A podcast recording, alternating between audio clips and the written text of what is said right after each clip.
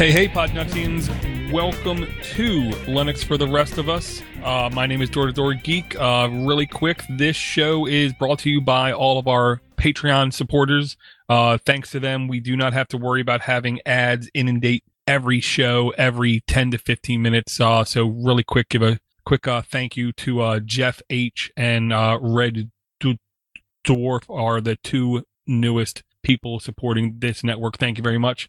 Uh, and somebody else supporting this network is uh, Bruce Patterson. How's everything going, Bruce? Ah, going pretty well. How about yourself? Uh, it's it's definitely not going bad, is what I'm going to say. But it's been two weeks, no, three weeks since we did a show, which just meant that you know stuff was busy. Yeah, well, I'll give you a quick story here. So, as you know, I am a fat man who does fat things. But, you know, when I joke about my age, it's usually, you know, lighthearted stuff. But when somebody actually confirms it, well, now it's just downright, downright sad. I was at Dunkin' Donuts the other day, and anyway, I I order a large coffee, and it's usually about 200, uh, 270 And so I, I look at it, the receipt says, you know, 240 It's like, huh, I looked at it, maybe a sale. There it is on line one, senior discount. Oh, that's not good. if that's not bad enough, uh, my colleague promised me pizza that afternoon, and they ended up bailing on me. So I went out and got my own pizza. Now, keep in mind, I ate the whole thing, but as I'm as I'm finishing, at one point, I'm eating and breathing at the same time. I started snorting. It's like, wow, I'm also now a fat pig. Trust me, I understand, Bruce. Um, I had no choice. Uh, in about uh, a year and four months, I lost about 110 pounds total. Um, but inside, I'm still a 500 pound fella. well, you know, again, one of the things I've stopped doing is telling my doctor I'm going to lose weight because when I had my heart event a couple of years ago, I was at 209 and I said, "Oh, I'll be below 200 uh, uh, before you know it." I went in for a checkup last uh, week and now I'm at 248. Dang, yeah, and it and it happened so quietly. I got to tell you, I I weigh just as much as The Rock. I think I can take him. Oh my goodness. Oh, I we had to change the subject, Bruce. yes, we do. uh, I guess before we go too much further, uh, you want to hit up the listener mail? Yeah, yeah, we definitely got a couple emails. Uh, is there one you want to go towards first? Uh, well, actually, I'll tell you what. Let me scroll to it. Uh, and first of all, I want to make a, a side comment. It, I love the fact that you are getting more feedback in these last couple weeks than I've gotten during my entire time at DistroWatch. And I have to tell you, this is a big credit to the stuff that you do, Door. Well, I, almost want to call you out for that because I can tell you, I know I've emailed you at least four or five times about DistroWatch podcast. Uh, yeah, but I don't count those because I I like the feedback that you give me and all the time that I've gotten, usually people i think are afraid to email me directly. So what they end up doing is they actually uh, go to the people who manage the site and that they find out through them. So I, I understand that and i do remember early in my podcasting endeavors other people would tell me people were complaining about me and i'm like i don't and then people started to complain to me about other people and i'm like they, you know they're right. Why don't these people complain directly? It's almost like i don't want to say they're embarrassed but i don't understand it but um i'll say this most of the emails that we got were from people who who've honestly emailed the network for like years yeah, well, and also in one one respect, I had one person complaining about how I had a guest who was doing the show differently, and quite frankly, I love the fact that we had uh, this one gentleman step in for us one weekend. He did a knock job. I mean, it was so much to the point where I wanted to lay down the mic and just say, "The show is yours." But anyway, I digress. Uh, wanted to hit up the first one, which was from uh, Paul, who said, uh, Hi, I agree with you regarding other Linux podcasts as they repeat the same info, so you listen to one but don't bother with the others. It's easy to read OMG or FOSS as they do. I've stopped listening to Destination Linux, bunch of kids, this week in Linux, and all the Jupiter broadcasting. Well, Paul, thanks a lot for the feedback, and we'll try not to. Yeah, um, I have no problem saying positive things about podcast. But to be fair to myself, I will say negative things about podcasting as well. Um, he says Destination Linux is a bunch of kids. I say it's even worse. That's you know to call them kids is a compliment. Um, they're completely ignorant is the way that I put it. Um, for I, for over a year when I listened to them, at least three times a show, they would say something with, uh, with like um, a sternness of being how right they are, but yet what they were saying, I happen to know was completely inaccurate. Um, they've misled so many listeners. Um, and they take ads and they beg for Patreons and they beg for people to give money to ship a guy overseas because, you know, there aren't people starving. There aren't people who have a tough time with life. So let's just throw our money away on this guy to come overseas because he doesn't want to pay for it himself. Um, they're a very disingenuous podcast, and I'll say Jupiter Broadcasting. Um, after meeting them both in person, I swore I would never support anything they ever do ever again. I think they're too. When people say what's wrong with Linux, what's wrong with podcasting, I point right at them. There, that's what's wrong. Um, wow, shots fired. Ah. Well, you know, um, if it's if there's good stuff out there, I am. I try to say it. Also, I'll say if another podcast doesn't even mention that they listen to other podcasts, that's a clear sign that they're not good at what they do. Um, you know, football players watch other football players. Boxers watch other boxers. They learn from each other. And a lot of podcast people out there believe that they're elitist and they don't need to listen to other podcasts. Um, and some of them you mentioned in your email there, Paul. Well, you know, again, we'll lead the guiding torch and we can use us as examples. Um, next one up uh, from uh, John and basically says, Gentlemen, I wanted to take a moment to pass this along. The last four or five shows have been taught. Door, don't ever stop voicing your opinions or the state of Linux and open source. It's refreshing to hear you tell it like it is. Bit up. Well, thanks, John. The door, obviously, you, you've taken that to heart. Well, he just got another dose. Um, well, and and I will say, you know, one of my firm beliefs is you know, there is no such thing as perfection, including Linux. I mean, there's plenty of stuff in Linux that they do really sharp, really right on, really spot on. And then there's plenty of things where you look at it and you have that like shoulder shrug, like, what are they thinking kind of thing. Um, and that's the thing. 99% of anything I say with any emotion is pure opinion based. And I hope that's what people realize and understand. It's just opinion. Now, when I say state something as a fact, I think it's something that pretty much everybody can agree with. Like, you know, Slackware, that's not for the new user. And if you're talking to two new users, you shouldn't even mention Slackware as far as I'm concerned. Oh no, not at all. Although we won't discourage new users from try, but uh, if you want to jump into the deep, by all means. Well, yeah, that's like the up and start boxer, you know, saying, Who's that guy over there? Oh, his name's Mike Tyson. Is he any good? Hmm, some say he is. You want to go against him?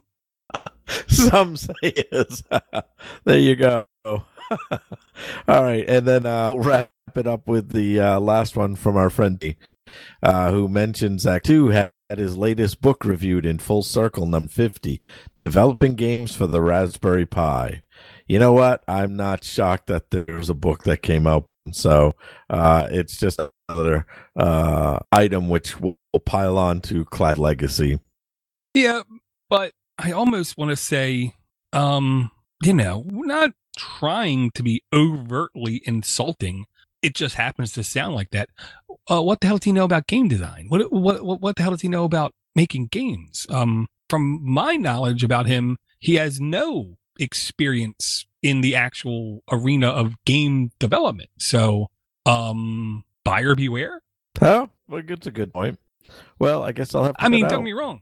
Right. I mean, don't get me wrong. I know he knows scripting. I know he knows workflows. I know he knows video editors. I know he knows open source. I know he knows a lot about hacking. I know he knows a lot about urban camping. Um, I'm not convinced he's ever actually like even like beat like Super Mario Brothers. You know? Uh, I seem to recall something very long ago where he had had a discussion machine language and in games. This goes back a while. I, I think roughly years ago. I, will I'll tell you what. I rather than deal with anecdotal stuff, let me actually find that. I'll I'll come up with it in our next show. Okay, and it's and it could be one of those things. Maybe if I bought the book, I would then better understand that yes, he actually does have some experience with games. Um, but as any longtime listener will know, I don't read nothing, um, anything ever. Um, and I don't ever do like interviews. I mean, I don't think on this network I've had my hand in wanting to do an interview in at least six to eight years. Um, I'm never inviting anybody on any show ever again to do any kind of interview ever, especially if somebody emails me and says, Why don't you have this person on for interview? No, I'm not doing any extra legwork. I'm a father, I'm a husband, I'm a nine to five worker. Uh, I do charity. I'm not sitting around inviting people onto shows. Uh, if they want to come on, they, they can come let me know. Well, that also leads to a lot of other challenges in that too, because what you really, really need to do your when you're doing something like uh, I'm I'm the worst interviewer in the world, and I, I've a couple over the years. And you know, if you don't do the homework, and it's necessary, it's ultimately necessary. The gold standard for interviews, as far as I'm concerned, uh, the man who's still doing interviews today, Dan Rather, he does his homework. Yeah, eh, yes, and that's the thing. Um, I got I got enough work. Um, period. Um, I just can't do it. Um, and it requires a certain amount of, dare I say, um, social like comprehension. And I'm like quite antisocial. So, well, there, maybe that's the reason why I suck at it. I don't know. Um, there is one more email that I sent over to you late. Uh, this one is from uh, Honky Magoo. If you don't know who Honky Magoo is, uh, download Linux Lugcast. Give it a listen. Uh, he's a really nice guy from the greater northeastern era area. Um, his email goes uh, RPM based distros on ARM based hardware. Hey, Door. First off, it is nice to hear you're doing the show with a, another person again. It's also nice to hear Bruce a um a again. I uh, did enjoy when you guys did ramble on. I think you called it uh on the uh, Distro Watch podcast. This seems like it's going to be a lot like that. Um, so in, in episode 227, you made a comment that there weren't any RPM distros that run on ARM hardware. Uh, and if I misheard, I, I, I apologize. I run CentOS on my Banana Pi. And by the looks of it, they also have a build for the Raspberry Pi uh, with a link to the CentOS download page. He also says there are ARM builds for for for Fedora uh, OpenSUSE runs on many different types of ARM boards. Again, if I misheard, I apologize. I installed CentOS on my Banana Pi so I could learn how to use a Red Hat based distribution. I got it running, installed Docker, pulled down an image of Etherpad, and now it's basically a uh, a appliance. I didn't fiddle with it too much because it just works. It is an important part of uh, the Linux Lugcast documentation system. Uh, it's how we do our show notes, which is good, but at the same time, because it is a server, uh, because it serves such a important purpose, I really can't do any learning with it. I guess I should install it on another single board computer if I really want to fiddle and learn. Uh, keep keep up the good work, and I like the direction that Linux for the rest of us is going. Um, thank you, thank you very much, Honky. And I do believe I probably said that with a pinch of seriousness and a pinch of sarcasm. Um, because if somebody says it's running CentOS and Fedora, to me that's kind of like saying you're running Debian and Debian. You know, it's kind of the same thing, um, as far as I'm concerned. Um, but it seems like nobody's really doing any active deployment when it comes to ARM distributions except for Debian based distributions. Um, but there will be a link in the notes to a distro watch search that shows all the distributions that support ARM architecture. Now, the problem is just saying ARM architecture doesn't really mean anything because there's so many different types of ARM architecture. Um, but there's more than just that. There's more than just CentOS. There's more than just OpenSUSE. There's more than just Red Hat type things. There is a couple other ones. And I will say this Uh, OpenSUSE, I believe, is the only true quote unquote 64 bit distribution for a Pi right now, which is, you know, good for them. Well, I have to uh, feign ignorance on a lot. I don't have to feign ignorance. I'm pretty ignorant of a lot of the uh, the Raspberry Pi aspect and the the small single board computers. I haven't really fiddled much. Um, I have one actually on my desk right now at work, but uh, I haven't taken that step to plug it in and actually start working with it. I keep threatening one day I'm going to create an email server with it, but uh, seeing as we enter in the slower time of year at work, I might actually just do that. Right. Well, I will say this. Um, the best thing about a Pi device of any kind, especially ones that take SD cards, micro SD cards, is it's very easy to quote unquote back up an installation. You can install a micro SD card, get it how you want it configured, literally pull the card out after, of course, turning it off, cloning the card, and then you can fiddle all day long. And then if you want to go back, you just simply put the old SD card back in. Um, that to me makes it unbelievably friendly to just playing and breaking it. Um, the other thing I'll say is um, the other good thing about pies, Okay, first off, there's tons of them. There's literally it's now insane. There's over like 200 different boards. Honky, if you need another board, just let me know. I'll be happy to ship you one. I got literally there. I'm I'm, I'm surrounded by them here. Um, but you know how with Linux, uh, you don't you really don't tell somebody install this distribution and then and then turn it into what you like. But really, it turns out let's find a distribution that meets close to what you need. And so there's much less building you have to do with it. And then, you know, that's your now distribution. With Pis, if you have a target, like you want an email server, I can guarantee you this. You can literally put the image on the card, boot it up, and in less than three minutes have a fully functioning email server without having to know how to email server. I think also somewhere around the area, um, if you do want to go down the whole uh, of email servers uh, that Dan Washko had actually sent me an email many years ago about how to properly set one up. So I can actually post that up at some point as well. Very cool. There's no doubt. Here's the thing. There's no doubt he knows exactly how to do it. But here's the best thing. Email is almost like saying IRC in the sense of it hasn't had to change in 20 years. You know, you receive an email, you send an email. Um, if you want encryption on top of it, I'm sure there's plugins and stuff you can put on top of it. But the basic thing called email really hasn't changed. I'll take that back. It really hasn't changed in like 40 years. No, and I also think that for some, I mean, we laugh at some folks who still use Alpine and you know some of the uh, uh, more stripped down versions of email clients. But you know what? When the day is done, they're the ones that are last laughing, given the fact that really unlikely they're going to be opening an attachment with a virus anytime soon on those clients. Yep. Somebody running claws is 10 times safer than anybody else running nearly any other kind of client, whether it's Thunderbird, Evolution, Outlook, Gmail, or anything else. The likelihood of getting you know, uh, infected from that kind of client is, you know, two little chances, um, and that is slim and none. You know what? I think that actually is a challenge.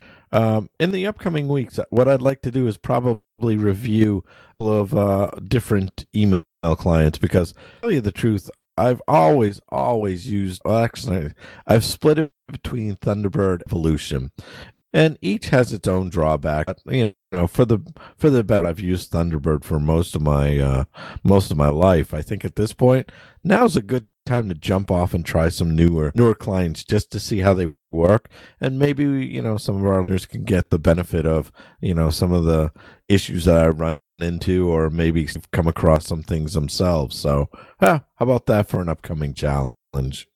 Uh, I really do like it. I will say I went for the longest time with just using slight tangent web based solutions. Okay. Uh, about a year ago, I finally said I'm going to go back to a actual fat client, and Thunderbird is my solution mainly because of the plugin architecture. Just like um, uh, Firefox and Chrome have plugins, so does Thunderbird, and it really does meet my needs a lot. But the two things I'll say is a listeners, if you have your like custom setup don't hesitate to share it with us. Um, but I'll say this, Bruce, there's another realm of clients that have spurred up. Okay. I've seen them. I never ran one, but you can literally take like a Pi device, put an email server on it, but then you also put an email application on it that's essentially a web gateway, you know, kind of like uh, Squirrel or Roundcube, but it's much richer than that. Is what I'm going to say. Where it's a, it's technically a web GUI to your email, but it's a web GUI that you own. And I really did like the idea of that. Huh. That actually is very. That's very progressive. That is. That's interesting. I like that. Yeah, and I am always up for disruption, uh, especially when it comes to email, because um, we you know just because the back end technology really is moving slower than a snail doesn't mean that the front end cannot be modernized and kept up because like right now in my thunderbird i have nine email addresses um, connected to it which means i have huge huge amounts of data. Like my thunderbird uh, folder on my home partition i want to say is around nine gigs. Wow that's significant. That, that's a lot. Yeah, and you know, once in a while, I really should just go back and then just delete everything before a certain date. But then I always get like skittishly nervous. Well, actually, interesting that you should say that because I don't know if you remember, there was a short-lived podcast many years ago. Uh, Jono Bacon and Stuart Langridge they did "Shot of Jaq," and there was actually a discussion uh, about emails. Do you keep everything, or do you delete everything? And I've actually moved over towards more of the I delete everything now because uh, I can't stand to have over a, a hundred emails in my inbox because just if I haven't used them in a month or a year, I'm never going to look at them. So I've I've started the great purge. Yeah, see, to me, it's almost I do the opposite, which I hate to say this, but like when I'm sitting at my desk of course, no one from work is listening. When I'm sitting at my desk and my phone rings, I literally just pick it up and hang it right back up because I don't want to talk to anybody on the phone because it's not recorded. I like the fact that my emails are a book of record to where I can say, you said this, and it's right there in clear text. Um, with email, I like to think of it as my official book of record. Uh, the only stuff I e- the only stuff I delete are um, you know, obvious spam things, but there's like a certain clash. You know how there's spam and then there's bacon. Uh, to me, there's like a third category. It's like Scrapple, and the Scrapple stuff I just delete. Yeah, you know, and it's it's when you sit and you make those decisions on it too. So, uh, luckily for me, some of the easy emails are the ones that have s- stupid back and forth. Are you sure you want it green? It's like yes, just do it. Yeah, and I have gotten complaints from people who say, "Stop replying, okay," or "Roger, Roger," no, just stop replying. You're just filling up my inbox. I'm like, well, I want you to know that I acknowledge that yes, and I'm going to do it or whatever. We're like, no, I just take for granted that you're going to do it. Stop sending me emails. All right. Well, I think at this, uh, I should take us back into the realm of where we're going. Uh, I'm sorry, I, I really was out. That's okay. Uh, and we definitely have more than a couple links here, is what I will say. Yeah. Um, the one I'm going to mention I hate to say, it's a thing about Thunderbird. Um, I don't know if you ever messed with to do.txt. Uh, that was a to do manager basically created by Gina Tra, Gina Trapani. Um, I believe, if I'm not mistaken, one of the original people behind Lifehacker. And I believe she was actually uh, involved with the early implementation of Boing Boing, if I'm not mistaken, as well. Um, she made a to do task manager very command line friendly, very extensible, but at the same token, very simple and plain. And there's a Thunderbird plugin uh, that honestly, uh, uh you know, it's hard for me to like be accountable. Is what I'm going to say. Uh, but when I saw this plugin, I actually want to install it and I actually want to play with it. Uh, there was an article on ghacks.net that I will say I'm getting some uh, okay web links from them, uh, even though their website is definitely ad laden. Well, when I first saw this uh, story that you sent me, my first gut reaction, I want to freaking hate. I I just I hate anything like stickies, any garbage stuff. But I think one of the more organized part of me says this is actually kind of important because the thing is is that you know it, without a, a to-do list somewhere uh, you're going to let things fall through the cracks. And let's face it you and i have been in the workforce for years which means that we have uh, a ton of responsibility in our day-to-day. And you are going to miss things if you're trying to keep them in your head or you're trying to put them elsewhere. You're use your email almost all at some point in the day you're going to use it. And if you have that and that list pop that's a great way to remind you of the things you need to get done. Yeah i mean like at my job i have i literally went to like um walmart and i bought i want to say it's like a two by three foot whiteboard and i just hang it in my cube and i have to keep stuff written on that board or else yes it will just be evaporated from my mind completely. Um I wish there was a mobile version of Thunderbird. And I know you're not a mobile fan, Bruce, but uh, if there was a mobile version of of Thunderbird, then it would have me locked in habitually, I'm pretty sure. Speaking of mobile devices, and not to get too far off the pick, again for another time, when um, the Librem phone, Pine phone, uh, I do know is starting to make it into the general look now. I might actually look into because there are some things. I mean, I, I on principle, I don't like cell phones, and I I don't have one, and I, I, hope never to have one. But let's face it, the reality of it is that you know there there are more conveniences tied to it. But again, keeping it short, when the Pine phone does make it to the public, I'll actually heavily weigh whether or not I want one, and if I can get one at a price, I'm on board and see where that goes. Well, the Librem phone already came out. It like just got released, quote unquote. That thing is literally over seven hundred dollars. Um, eh, I don't think they understand community. I don't think they understand ecosystems. I don't think they understand Linux. I don't think they understand how fandom works. Nobody's going to buy the damn thing. It's too much money. You might as well try to sell Porsches but call them something else. You know what I mean? There's you're, you're gonna have so few sales. It's literally insane. The Pine phone is literally going to be 125 bucks. That thing is going to be a literal hacker's paradise. People are going to go crazy developing all kinds of things on that phone. And I have no problem in saying this out loud.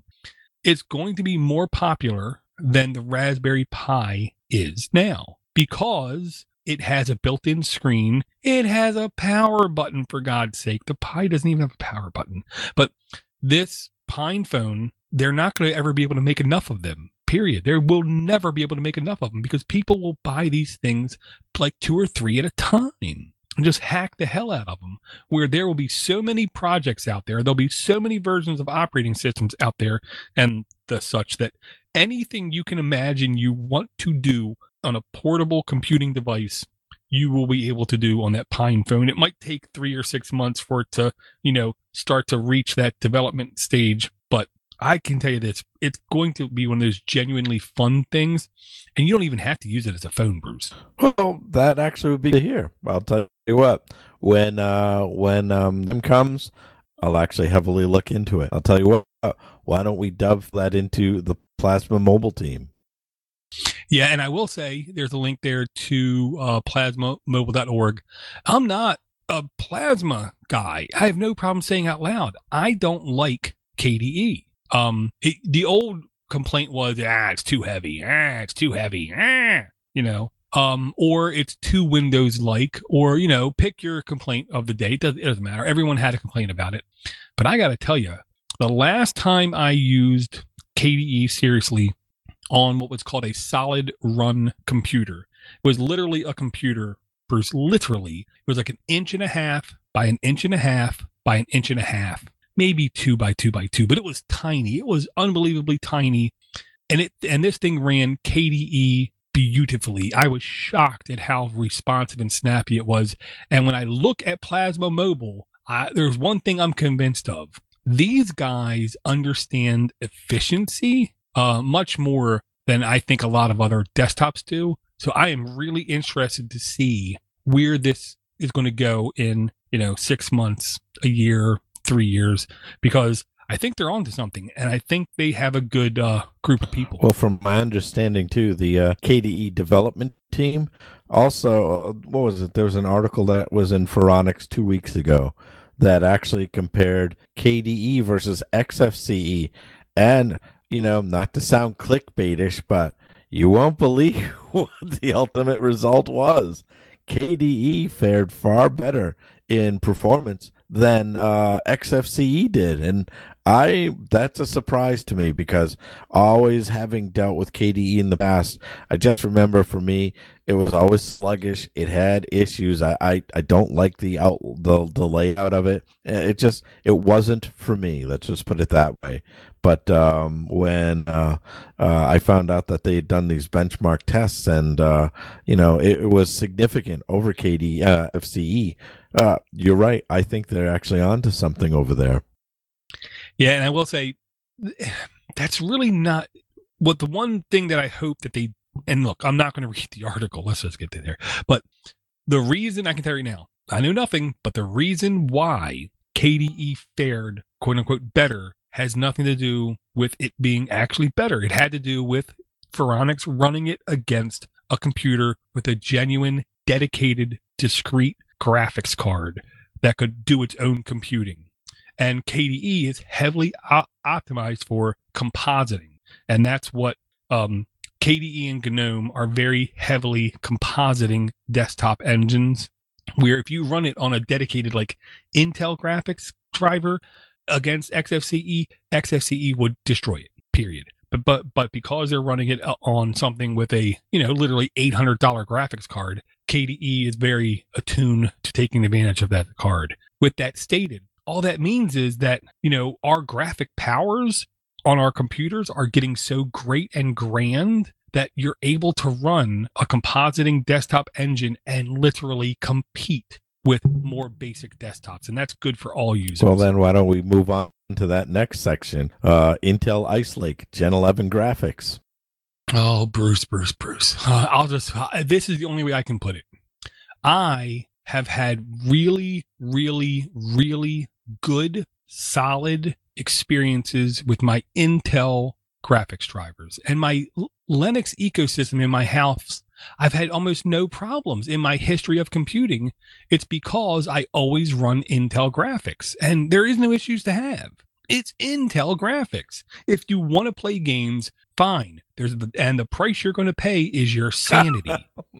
Worrying, oh, you will because you got to always fist fight about the drivers. Which driver are you going to run?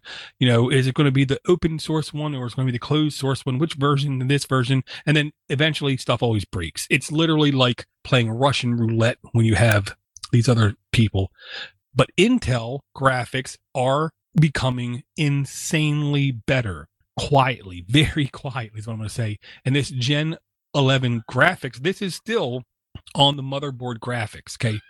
With that said, in the next under eight months, Intel will formally announce and release discrete, dedicated graphics cards, which I then expect the user's experience on Linux to be, I don't want to say Windows like or Mac like, but very professional grade. Well, I think if anything, good news for people like me too. I mean, I don't do kind of gaming whatsoever. However, I do watch a lot of videos. And with that, like I said, it's nice not having to wrestle with any kind of graphics card point, especially if it's included right in the chip. I think we've got some good stuff coming our way. Oh, yeah, absolutely. Now, I don't know if you're aware of Bruce, but there is a blending that's happening. Um, they used to call it um, convergence back in the day, but there's a convergence happening between video and gaming, literally between those two things. Uh, I believe it's going to start here in about f- uh, two weeks. I don't know if you were aware of it. No, actually, I wasn't. Um, Google Stadia is going to release, I want to say their Founders Edition is what it's called, on November 14th, which is just about two weeks away. Um, Microsoft is releasing its X Cloud in beta. You can download the app right now on some mobile devices where it's cloud based gaming, where you don't have to have, you know, a $2,000 computer to run these insane graphics. But Google has figured out basically Um, they are the number two search engine in the world with YouTube. Okay, period. The amount of traffic and data that goes through YouTube servers is insane. It's video. Google's figured out how to make streaming games to be uncommonly like streaming video, which means if you can receive at your house a 1080p video stream, you will be able to receive 1080p gaming streams and you will not be able to perceive the distance if somebody's watching your, your screen if you're playing a game or watching a video. That's how good the graphics are going to look. Um, it's literally going to be one of those like game breaking. Oh man, sorry for the pun. Game breaking things that are going to happen here in the short term with games in the future, to where we're not going to need two thousand dollar computers. Although I I'm curious about our infrastructure because as you know more and more people eventually get onto um, you know uh, better ISPs that can do a lot more and bring a lot larger traffic. I, have often wondered. I mean, uh, in the town that I live in now, it's only recently, you know, FiOS is what maybe four old at this point in the town I'm in. So I can't imagine what that's going to be like once we get to that kind of a state where you know there are of a lot more gamers and there are people just trying to do their work from home. So I've often wondered what will that do to internet traffic. Well, I mean, I'll just put it like this: everybody I know or I've ever heard of under the age of like eighteen spends insane amounts of hours watching YouTube video.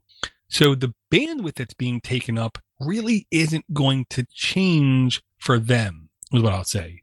Um, when it comes to video games, you know, the amount of money that goes into, and here's what I hate about video games the amount of money that goes into video games is nearly as much that goes into, let's just say, triple X rated content. Um, because of the money that people are lusting after, pun, uh, out of gaming, these companies will then want to do more infrastructure based things because they want to be the premier gaming place because there are billions of dollars to be had.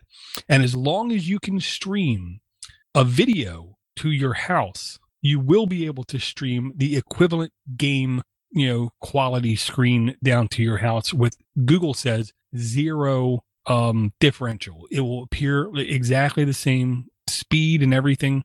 So if you are already watching, you know, 40 hours of video in a month and you're not getting bandwidth cap things, you will be able to play 40 hours of gaming in your house and not go over your bandwidth cap and it will appear as seamless as, as your videos did.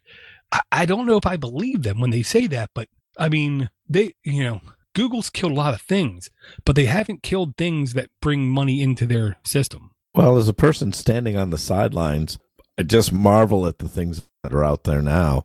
And with the gaming stuff, I was shocked. One of my colleagues um, is a gamer himself, and of course, he's 30 years young by him as well. And last year, he goes, "Hey, do you mind if we put the World Games up on uh, on the wall. We had a projector and we can stream shows when it slows down. um, so I go, yeah, knock yourself out. I, I, had no idea what he was talking about. Uh, these are the world games, I guess, like World of Warcraft or whatever, um, where they were showing the international competition, and then he was showing me what it was like Madison Square Garden, where it was full of people who came to watch the event that is how big that is, and that is how far out of the loop I am. Yeah, and I want to say uh, the NBA just announced a thing a couple months ago. Every team is going to have a equivalent esports team um because you know money. They like money. I like money. You like money? We maybe we should hang out sometime. Um and like i try to explain to my father you know he's 70 i say and he's like well how can you sit there and watch someone playing a game to which I just stop and say, Dad, stop. How can you just sit there and watch somebody playing baseball? Same thing, exact same thing. You're watching somebody play a game, in air quotes. They're watching somebody play a game. When I look at you watching a guy play baseball, I am not aware of his unique talents and abilities that you're able to pick up on. Same thing with those kids. When they watch other people playing these electronic games, they're able to pick up on the nuance that makes that player better than the other. Where, you know, I don't. And the amount of money coming into these things is insane. And and quite literally, there's been now two athletes I heard that said they want to be in esports because the worst that's going to happen is I'm going to ruin my thumbs instead of my brain or my back or my legs. Well, and again, what was it? That 16 year old kid who won Fortnite got $3 million. And then I heard an interview. He actually works for a company that that's his job. He gets paid $30,000 yep. an event that he goes to. Holy crap, I'm doing the wrong thing. Yeah, yeah, yeah. Trust me, I understand. Well, this is like the dream when, you know, we were kids, you know, and we, and we heard about people getting paid to ride skateboards. What do you mean they're getting they're getting paid to ride skateboards? Now kids are literally getting paid to play video games, and you know us parents are like, hey, you know, why are you playing games? That will never be your job. You need to study and go to school and be an accountant. Wow, looks like that message can change now. well, yeah, and I hate to say, um, we, you know, this is the United States. We have the richest poor people in the history of the world. Um, at that same token, anybody has the ability to make money with passion. And obviously, without sounding dumb, these kids, in air quotes, playing these video games have uh, really hard to measure passion. And if someone else is willing to throw money at them while they do it, great for him. Suck it up. Invest wisely make sure that you know when your thumbs give out on you you have something else to fall back on. Well all right now that we're in the subject of money why don't we go to the next story which is uh Webiny and get royalty. I don't know if you read this bruce but i i was personally quite vexed about this one. Um basically this is like a oh man this this to me was honestly hard to even put into words. I'm not a fan of people who go out of their way to monetize against against um ecosystems. And, and this is what this felt like to me. Uh, for for Webiny, you know, uh, uh, wait, no, I'm sorry. I'm jumping to the next uh, story. For GitRoyalty. Uh you know, again, I don't I guess I'm trying to wrap my head around why this is a need for this. Well, okay. This is the okay, there is no right answer. Okay. This is almost like the stock market, Bruce. Um the stock market is not driven by facts. If it was driven by facts, then anybody could just learn the facts and then become a billionaire. It's based upon feelings. You know what I mean? Sensitivities kind of thing. Um, and what this organization get royalty is trying to do is what every company in the world is trying to do right now, which is to turn any business model into a subscription model. Okay. Um, here's a for instance, Bruce. My podcast player of choice is called Podcast Addict. I go out of my way every month to give him some money. Um, so hypothetically, let's say I like to install VLC, or I like to install Thunderbird, or I really do go out of my way to install Vivaldi on every computer I own. Well, why don't I also at the same time give these people money? So it's a subscription model to where I can say, as a developer, I'm going to develop this application. I'm going to allow it to be distributed by this paid subscription model of updates um, so I can allow people to support me.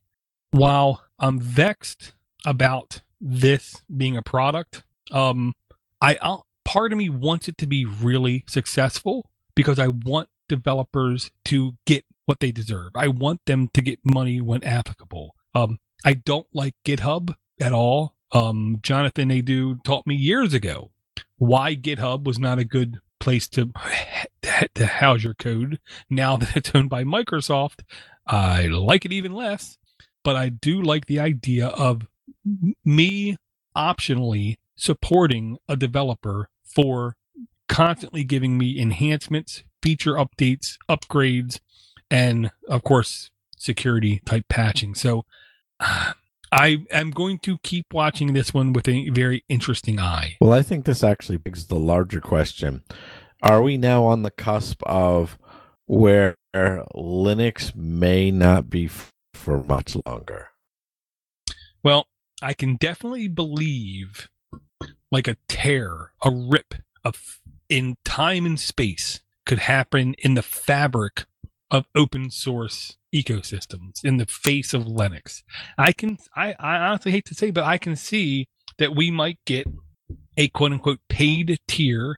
Hopefully it literally costs like pennies a day, but a paid tier where you get uh premiere uh type features, you know, uh you get expert updates what I really would also hope that would become more demo demo um democratic where like developers could allow us quote unquote paying people to vote on what you should work on next thus giving us what we want more directly. Um it could go good.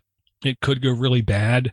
Um no matter what i know this scummy people will go out of their way to try to take advantage of it one way or another. We have to then as users and as developers do our due diligence to try not to fall into that trap and uh, you know keep your wits about you. Well, there was an interesting question that came my way a little while ago, asking me that it did turn into a monetary issue.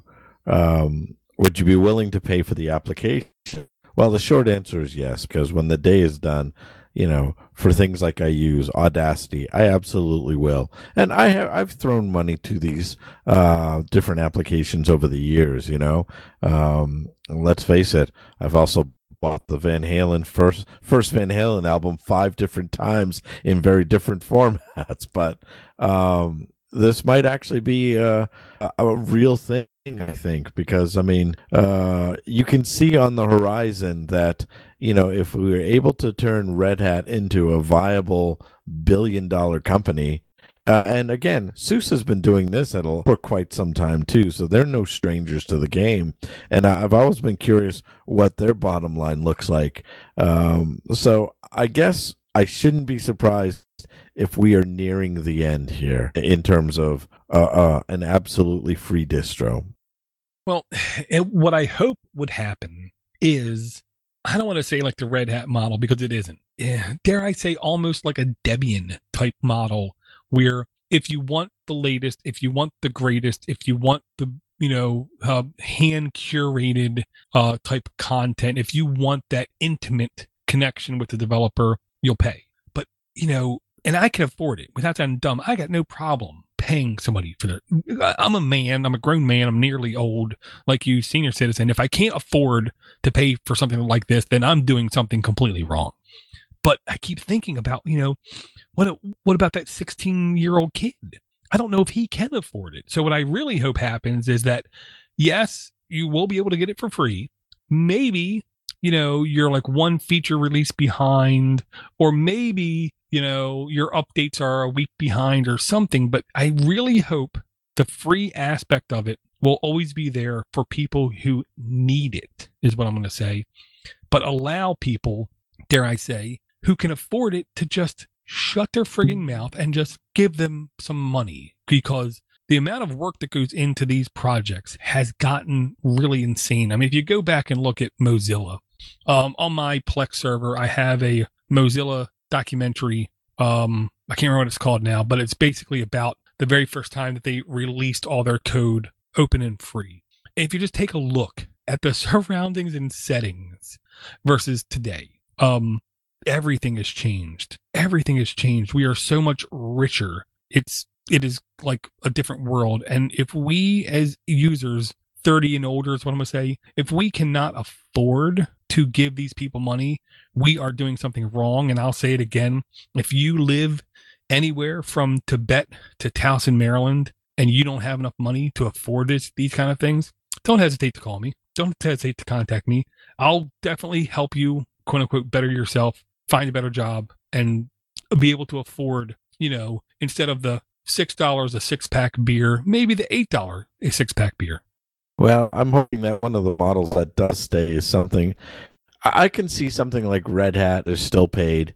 They keep CentOS around because, or CentOS slash Fedora around because you do need uh, live testers, and this is probably one of the cheapest, easiest ways to get it done. Yes, a- a- absolutely. And you allow people then to see, because here's the real truth everyone knows, everyone, everyone with any credibility knows open technology will always be more secure than closed technology. So it's also safer to run. Um, the name of that documentary is called Code Rush. Uh, 2000 looks like when it, it was released. If you want to watch it, uh, all you got to do is go to Plex, create a free account, shoot me your email address, and I can shoot you a link to my library to where you can watch everything from Die Hard and Dark Crystal, uh, and and uh, Code Rush, a Christmas story, and the Burbs. Well, for the record, I understand that Die Hard is not a Christmas story. Well, you know, that's one of those arguments where there is no winning. You know, we all equally lose when we argue about that. But n- never forget Hans Gruber uh, is epic. Absolutely. Uh, what was that? Uh, uh, Rickman, Richmond. Uh, I'm forgetting his name. Yeah, um, I want to say Anthony Rickman, but that's not right. It begins with an A. Snape from uh, Harry Potter. Yeah, yeah. Uh, all my, all the uh, that know my film, uh, film background are going to go. Ah, you fraud! You've forgotten Alan Rickman. Thank you. Yes, yes, yes. Yeah, and and, and here's the thing: we, you know, be be between me and Bruce, we're about a hundred years old. We've seen a lot of stuff. Okay, the only constant is change when it comes to Linux, and anyone who's trying to forcibly stop Linux from changing, you will lose. You will lose in a glorious hellfire. It's going to change. The only question is are you going to try to push it towards a more positive change or are you going to have companies and corporate greed and lust take over the backbone of linux i honestly believe that linux is still in a good place i honestly still believe that there are enough good people out there pushing it in the right direction that in five to ten years from now the linux ecosystem will be even better and more rich Well, and speaks to the article we saw a couple weeks back, where um, they had actually presented Torvalds with that question. You know, the future of Linux, and if anything, uh, he's saying that actually the reverse is actually kind of true in that you're looking at Microsoft relying more on Linux to do their stuff today than ever before. So it might be one of those sneaky things where Linux wins the day. So I don't know. We'll see. All I know is that 2020 will be the year of the desktop. Yeah, I, I, hate to say this, Bruce. I firmly believe and I did say this like three years ago on a show. Um, the day of the Microsoft kernel is going to go away. It might not be until like 2023 or 2025, but I think there will be a day when there is no more Microsoft kernel and they literally just use Linux kernel. And what I fear, the only thing I fear for is GNU. I fear for GNOME, KDE. I fear for all the tool sets sitting on top of the Linux kernel because if Microsoft adopts the Linux kernel and they release some of their tools on top of the kernel in a more open format, um, the, the adoption rate of that is going to be like breakneck speed. Oh, absolutely. Actually, another, uh, I think, uh, dark cloud on the horizon actually probably exists for the folks over at the Free Software Foundation. Uh, not to get too far off topic there, but uh, I just don't see how they carry forward uh, in another 20 years. I agree. Um, hopefully they will be responsive is the way I'm going to put it. And um, because here's the thing, we need people to quote unquote, and I don't want to say fight the good fight because that's not it. We need people to be on the extremities. Okay. We need people to fight for everybody's freedom. Um, the one thing I think that a lot of people don't get is the different licenses like the MIT, Apache, um, um, the um, uh, G- GPL exist because each one of those licenses favor somebody else in this ecosystem of computing. Sometimes it benefits the user. Sometimes it benefits the distributor. Sometimes it benefits the original creator. Sometimes it benefits a company behind it. There is no perfect license because it depends on who you want to benefit from this license. Um, the SF, the FSF has to understand that people's freedoms should be upfront and in people's faces and it, there is no winning that fight. You cannot win the fight. There will always be more freedoms that you can go after.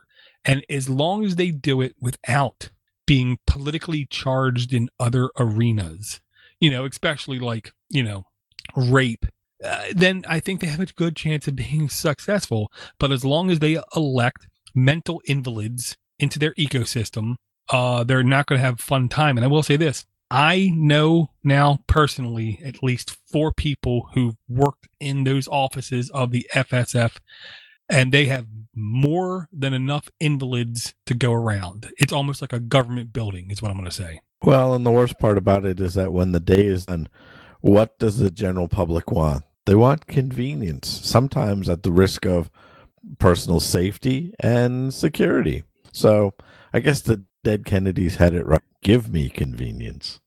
Damn right. Um, that's why all these social media platforms are successful because they're just convenient and they give people a sense of accomplishment um, just for posting a stupid picture. Uh, you know, and it's fun. I'll make this one last statement and call it from there. You know, I think it's it's what makes a protester think they've done something for the day. They really haven't done anything except stand outside and make a nuisance of themselves when really what they should have been doing was going to their congressman's door and saying, "You know what's not going to happen next next time around? You getting into office. That will get some movement." But, you know, that's that's too much work.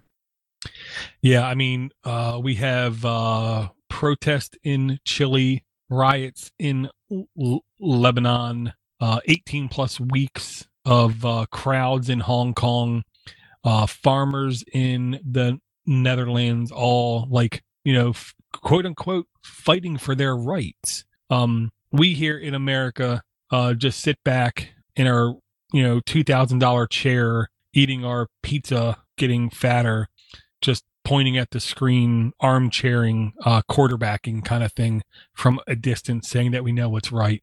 Um, I'm going to paraphrase uh, a e um, e um, economist, uh, Nobel Prize winning e economist from the 60s, which is you have to make it politically profitable for the wrong people to make the right decisions. Uh, you have to make politicians make the right choice, even when it goes against all of their beliefs because you have to make it politically profitable for them to do so and that's not an easy thing to do. Um, same thing in these ecosystems of software infrastructure uh, or in places of business. Um, you know the word open source used to be almost like a cuss word at work. Um, it's changed. It's taken 20 plus years but it, it's changed. And it took a bunch of geeks and a bunch of nerds and a bunch of basically people to go rogue and just install things because they knew it was the right thing to do to slowly change people's minds. Um, the only constant is change. I'm gonna say it again. We always have to slowly push